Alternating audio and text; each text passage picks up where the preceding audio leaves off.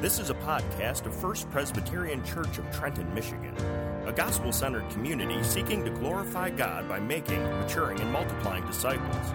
For more information, check out fpchurch.tv.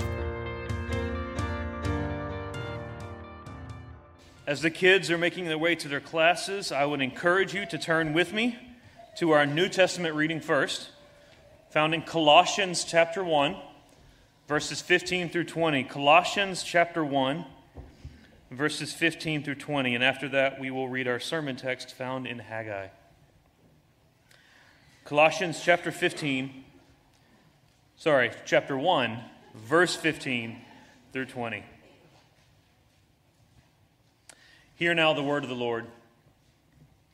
He, Jesus, is the image of the invisible God the firstborn of all creation. For by him all things were created in heaven and on earth, visible and invisible, whether thrones or dominions or rulers or authorities. All things were created through him and for him. And he is before all things, and in him all things hold together.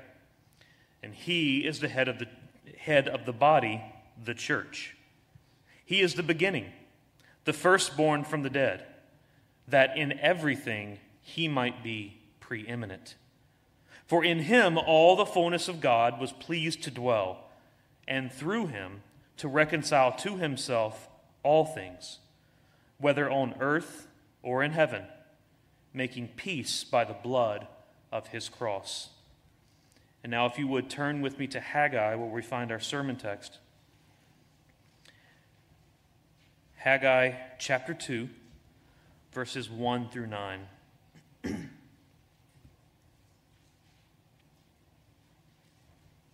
Haggai writes this In the seventh month, on the 21st day of the month, the word of the Lord came by the hand of Haggai the prophet. Speak now to Zerubbabel the son of Shealtiel, the governor of Judah, and to Joshua the son of Jehozadak, the high priest, and to all the remnant of the people. And say this Who is left among you who saw the house in its former glory? How do you see it now? Is it not as nothing in your eyes? Yet now, be strong, O Zerubbabel, declares the Lord. Be strong, O Joshua, son of Jehozadak the high priest. Be strong, all you people of the land, declares the Lord. Work, for I am with you, declares the Lord of hosts, according to the covenant that I made with you when you came out of Egypt. My spirit remains in your midst. Fear not. For thus says the Lord of hosts Yet once more, in a little while, I will shake the heavens and the earth and the sea and the dry land, and I will shake all nations so that the treasures of all nations shall come in. And I will fill this house with glory, says the Lord of hosts. The silver is mine, and the gold is mine, declares the Lord of hosts. The latter glory of this house shall be greater than the former, says the Lord of hosts. And in this place I will give peace, declares the Lord of hosts.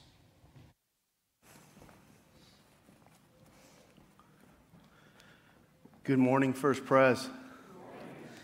It's a joy to be with you this morning, and as we do gather to celebrate the Lord, we do recognize that it is Father's Day, and we know the important gift that fathers are, men are, one to another, but in the life of the church. And so it's with a sad heart I bring news that our dear friend, Carrie Campus, went home to be with the Lord. We want to be praying for his wife, Kathy we just want to ask God to surround her with the grace and the peace uh, that she so desperately needs. It was also this week that we held the funeral for Ann Haas, so we pray for Phil as he and his family continue to mourn the loss of his dear wife. And we pray for George Cates, who's in the hospital, Tom Moore, who's struggling, and even got word that Larry Sutton is struggling. Friends, as I give you this list of dear saints who are struggling, we're reminded of how difficult life can be. And so we gather in this place to look to the heavens, to the one who holds all things into his hands. And let's pray. Heavenly Father, as we gather here in your house, we pray, Lord, that our eyes would be lifted to you. The troubles of this world are many, the afflictions, the difficulties. And yet, Lord, we know in you there is hope. We're thankful for the gift of Jesus who has come to be our salvation, and we know that there is an eternal salvation that waits. And Lord, yet we also know there is victory in this life. And so, Lord, we pray that our eyes would be fixed on the hope that Christ provides. And we pray this morning, Lord, recognizing that these dear saints, these families who have struggled and are facing difficulty. We pray for Kathy this morning with the loss of Carrie, her husband. Lord, we, we pray for Phil and his family as they mourn the loss of Anne. We pray for Tom and Sandy Moore. We pray, Lord, for George and Mary Cates. Lord, we, we pray for Eleanor and for Larry Sutton. We pray, God, for these dear saints.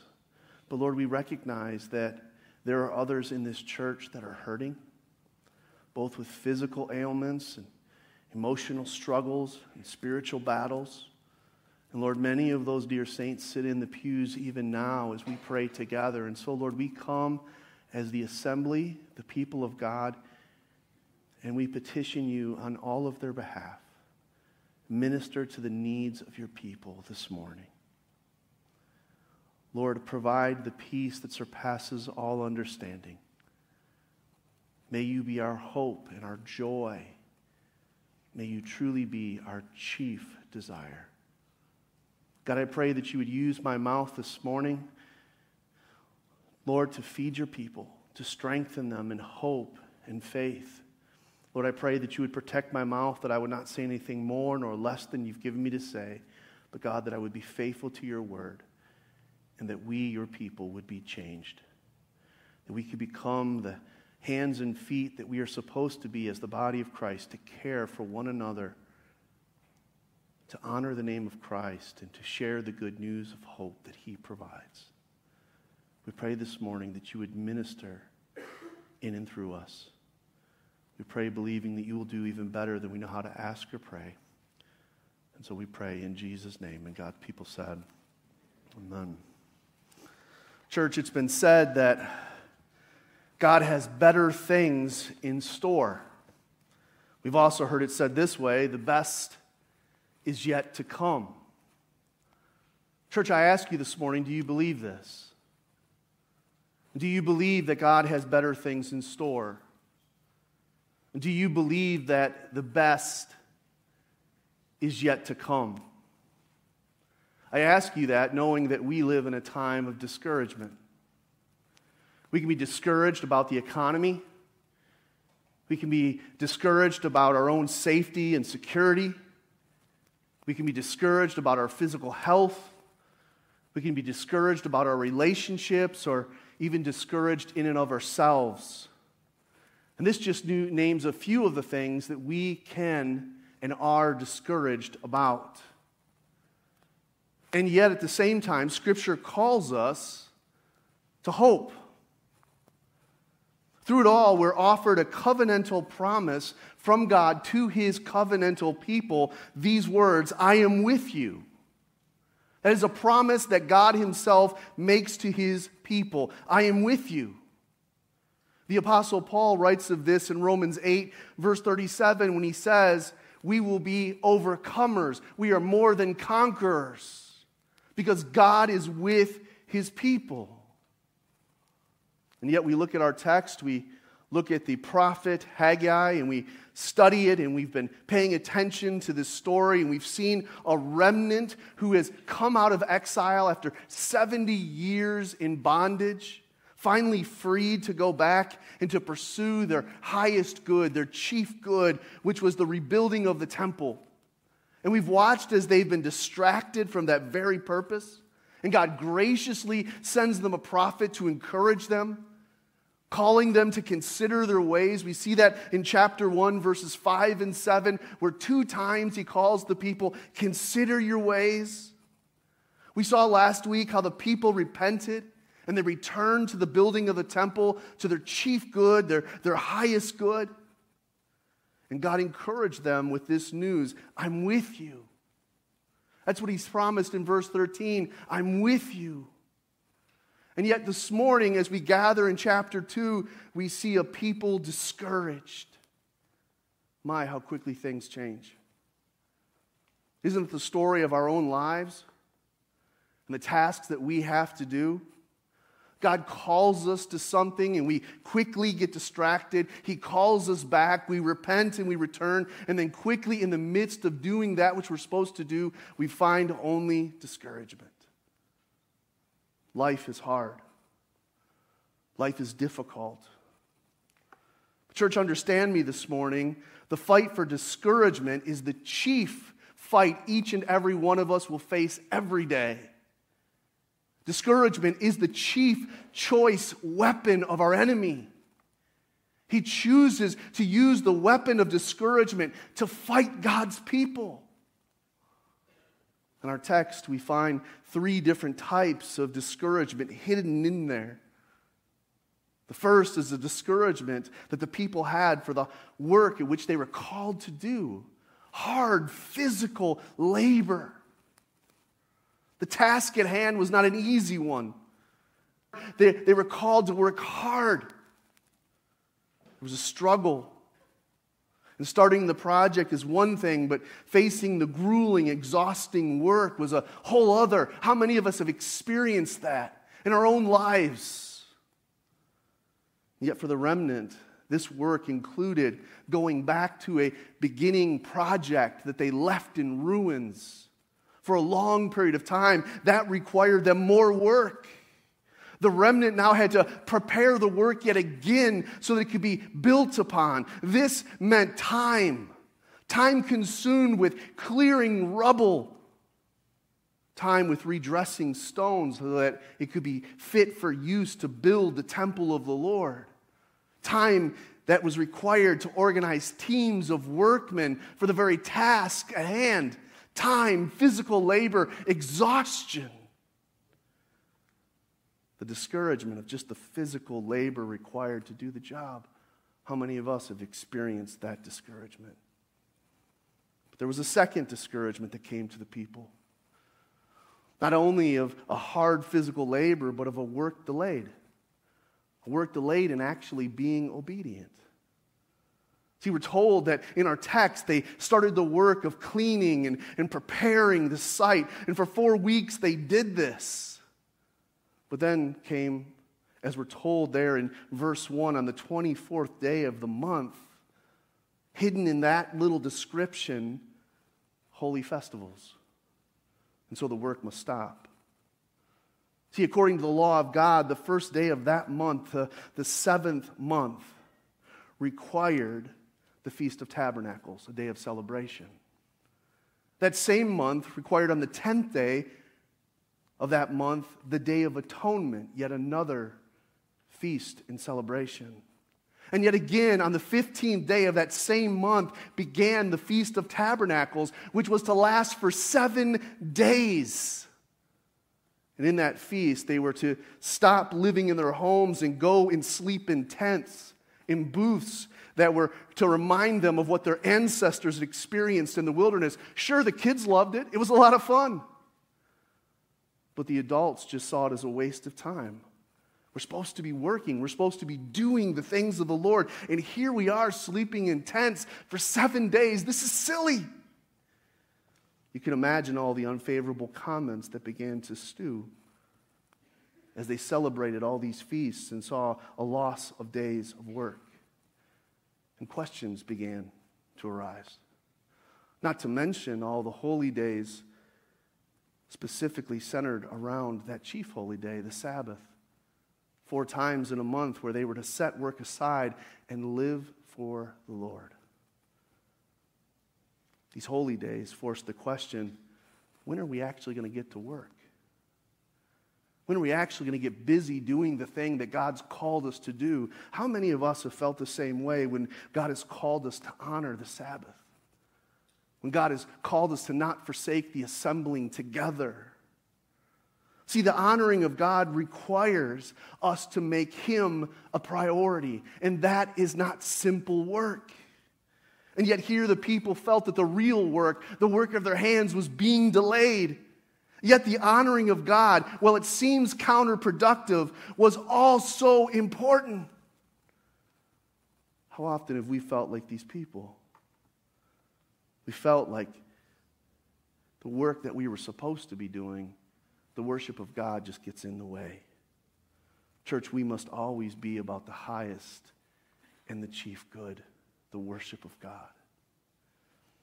The church didn't just experience here in the Old Testament discouragement from the hard labor, not just discouragement from time as they viewed wasted, but there was also the discouragement of a work despised. See, in all the celebration of the feasts, it brought back to mind of the aged, the good old days. Back in Ezra chapter 3, verse 12, the historical book which tells us the story of what was going on here, in Ezra 3:12 we read this, "But many of the priests and the Levites, fathers of households, and old men who had seen the first house, the temple, wept with a loud voice when they saw the foundation of the house being laid." Uh, those weeping there were not weeping with tears of joy, but tears of sorrow because the house that was being rebuilt was less glorious, was smaller. And so they began to despise the very work of their hands. The temple foundation was smaller than previous. Therefore, it meant that it was less glorious. It seemed to be just a waste of our time. And yet, Haggai here is calling the people out for this wrong perspective. See, the point is simple discouragement causes these people to say things like, What's the point? What's the use? We have nothing to show for our work or time. How often have you felt that way? See, these people in this text needed to be lifted up. They needed to be encouraged, just like us this morning. They needed to be encouraged in the Lord because discouragement is a work of our enemy as he seeks to derail us from the main thing, which is the glory of God. Church, let me be personal with you. How have you felt discouraged lately? Is it the hard labor you face with little progress? Is it feeling delayed from doing what you feel needs to be done? Is it the despising of the progress you made by others? Church, know this this morning. Your Father in heaven sees and knows your struggle just as he saw and knew the struggle of the people in this story. And the God who sent Haggai to encourage this people has sent his word to you to encourage you this morning as well. And so, what does God say to encourage them? Well, Haggai instructs the people in how to battle discouragement. He tells them what to do. I like what Sinclair Ferguson calls this. He calls there's three medicines tucked in here that are, that are ailments, that'll, that'll help with the ailments that they face. The first is this the command in verse 4 look at it be strong. That's the command that God gives his people, a medicine he gives his people. Be strong. Notice who he speaks to to the governor, to the priest, and to the people in verse 4. Be strong, be strong, be strong. This is the same word given to Joshua, who replaced Moses when, Mo- when Moses died and Joshua was take, to take the people into the land and conquer their enemies, he was told to be strong and courageous. That word means the idea of persevering. Be strong means to stick it out. To be strong means to don't quit. The idea is to act in strength and obedience. That's the command to be strong. But it wasn't simply just to be strong. Notice in verse 4, they were also told, get to work. Get your hands busy. Carry out the work that you've been given by the Lord. Get busy serving the Lord. This is the central point. Do what you're supposed to be doing.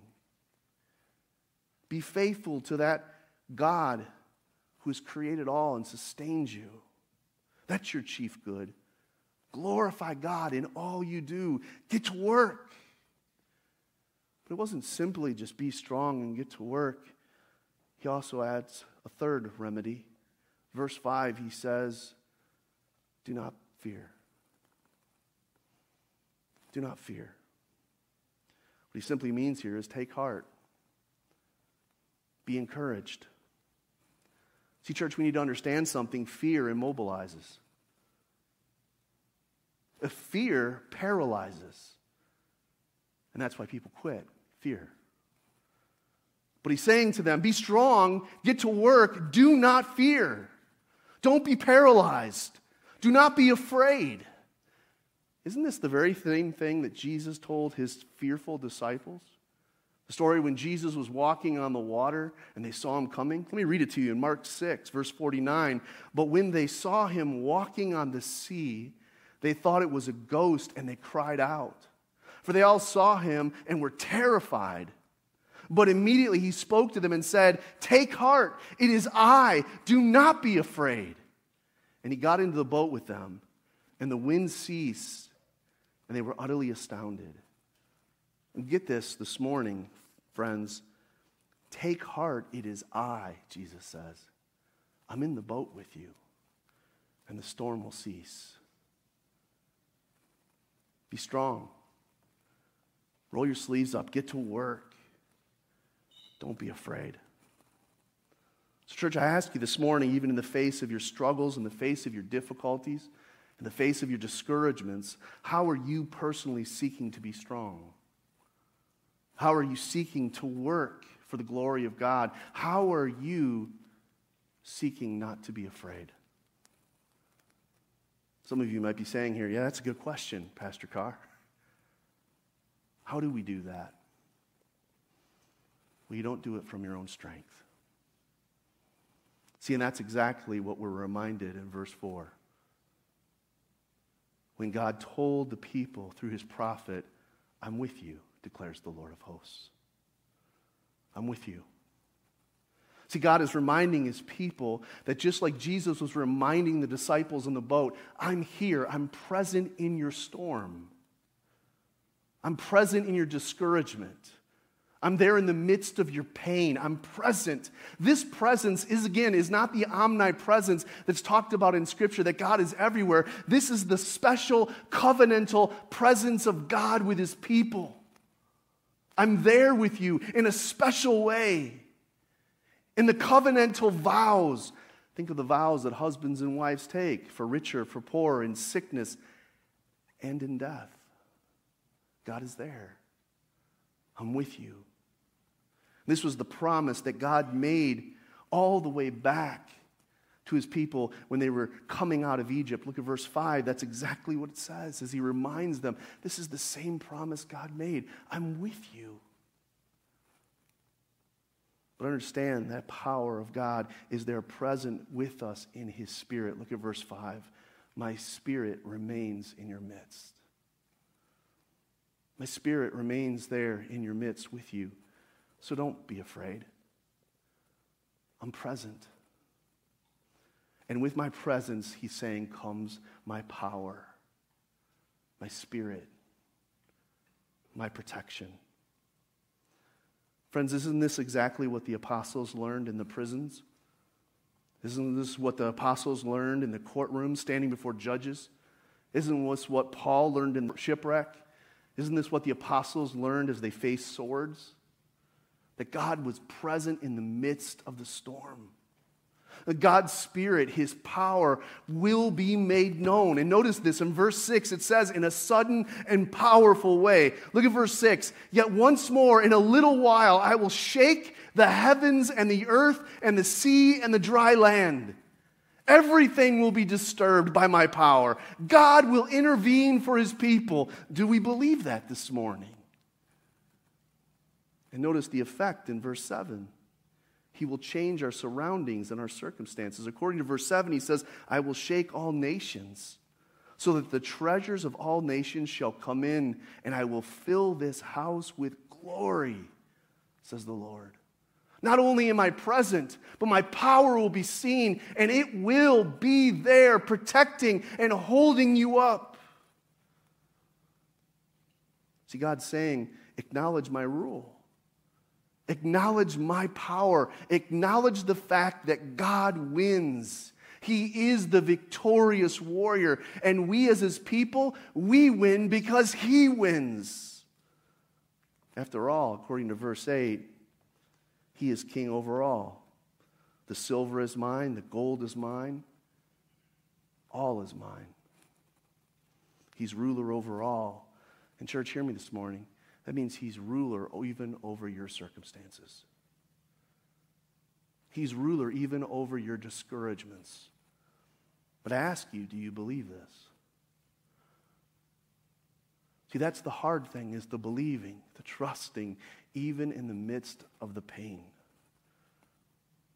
And yet, to encourage the church here in the Old Testament, he takes their eyes, look at verse 9, and he tells them of a promise of better things to come.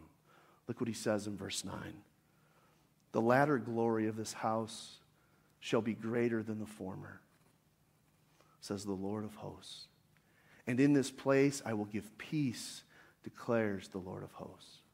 Remember a little bit ago, we were talking about the older people remembering the good old days?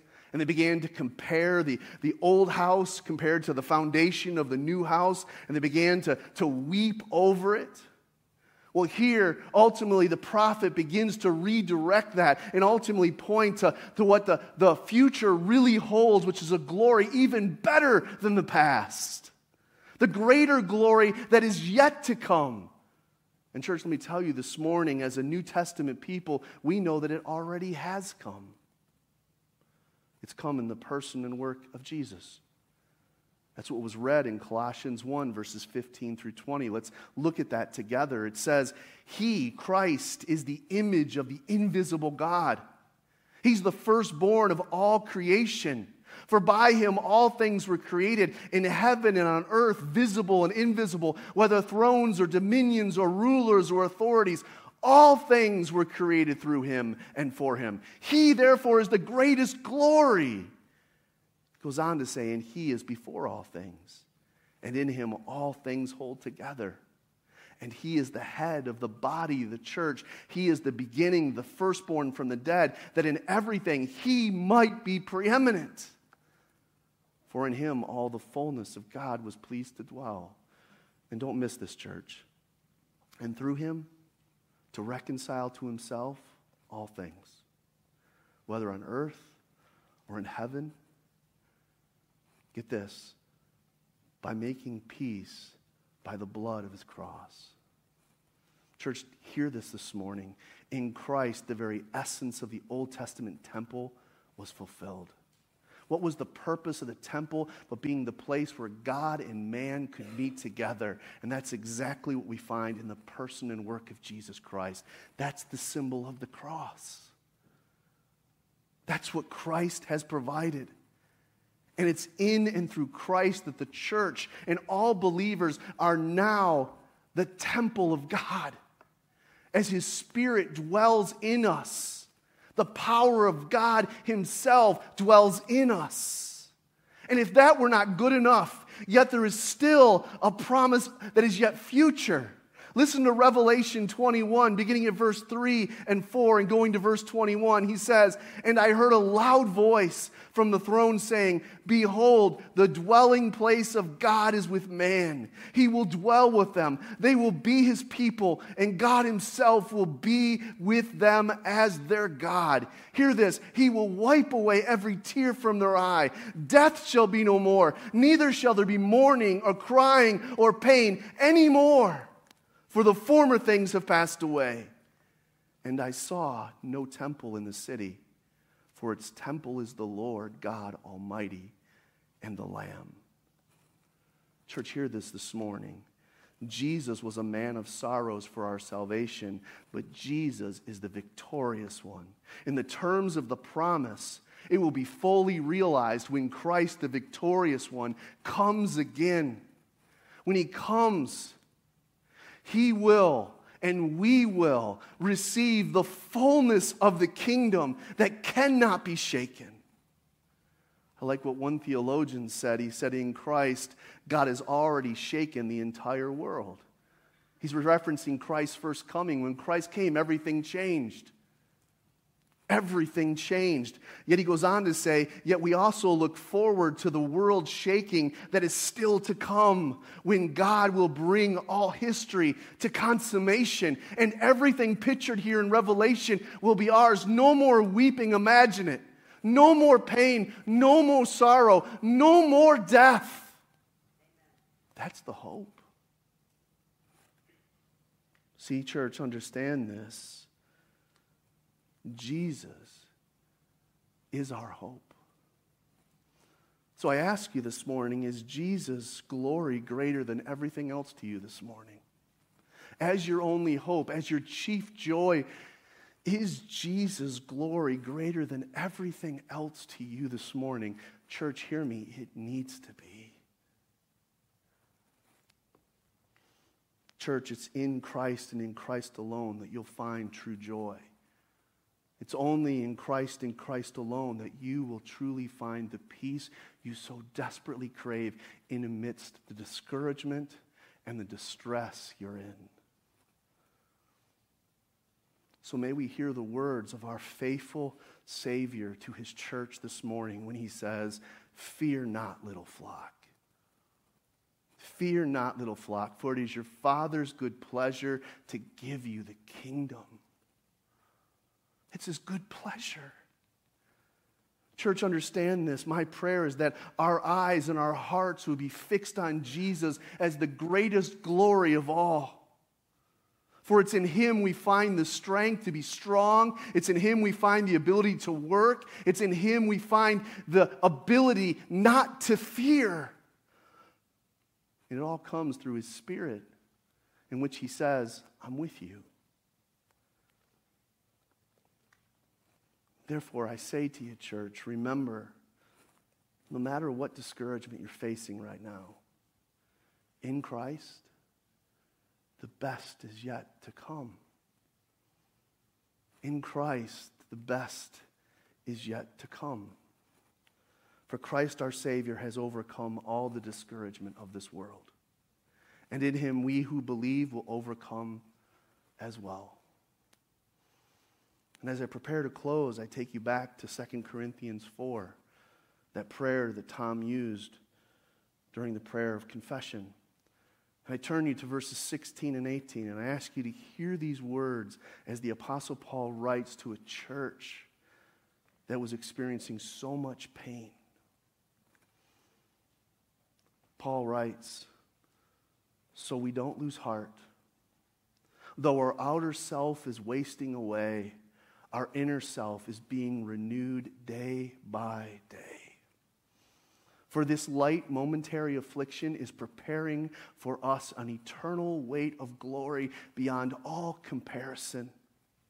As we look not to the things that are seen, but to the things that are unseen.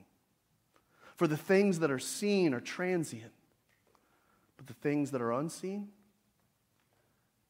they're eternal. Church, do me a favor and look back at Haggai 9 2 9 and note God's promise. God said, the Lord of hosts said, I will give you peace. What a sweet promise from our Heavenly Father. I will give you peace. One of the greatest gifts a father can give his family is peace. And here in our text this morning, our Heavenly Father has promised peace to his children. Church, run to Christ and know his peace. Let's pray.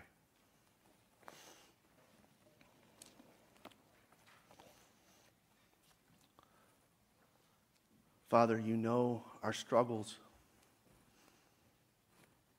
And Lord, we've heard your word of promise this morning. Give us hearts to believe, hearts to trust. Give us hands and feet of action in doing the work of seeking your glory. Help us, Lord, not to be discouraged by the difficult physical task before us. Help us to not be discouraged by the length of days. Help us not to be discouraged by the words of others. But God, may our eyes be fixed on you, and may we find joy, peace, and hope. We pray this now in Jesus' name. And God's people said, Amen. This has been a podcast of First Presbyterian Church in Trenton, Michigan. For more information, please visit us online at fpchurch.tv.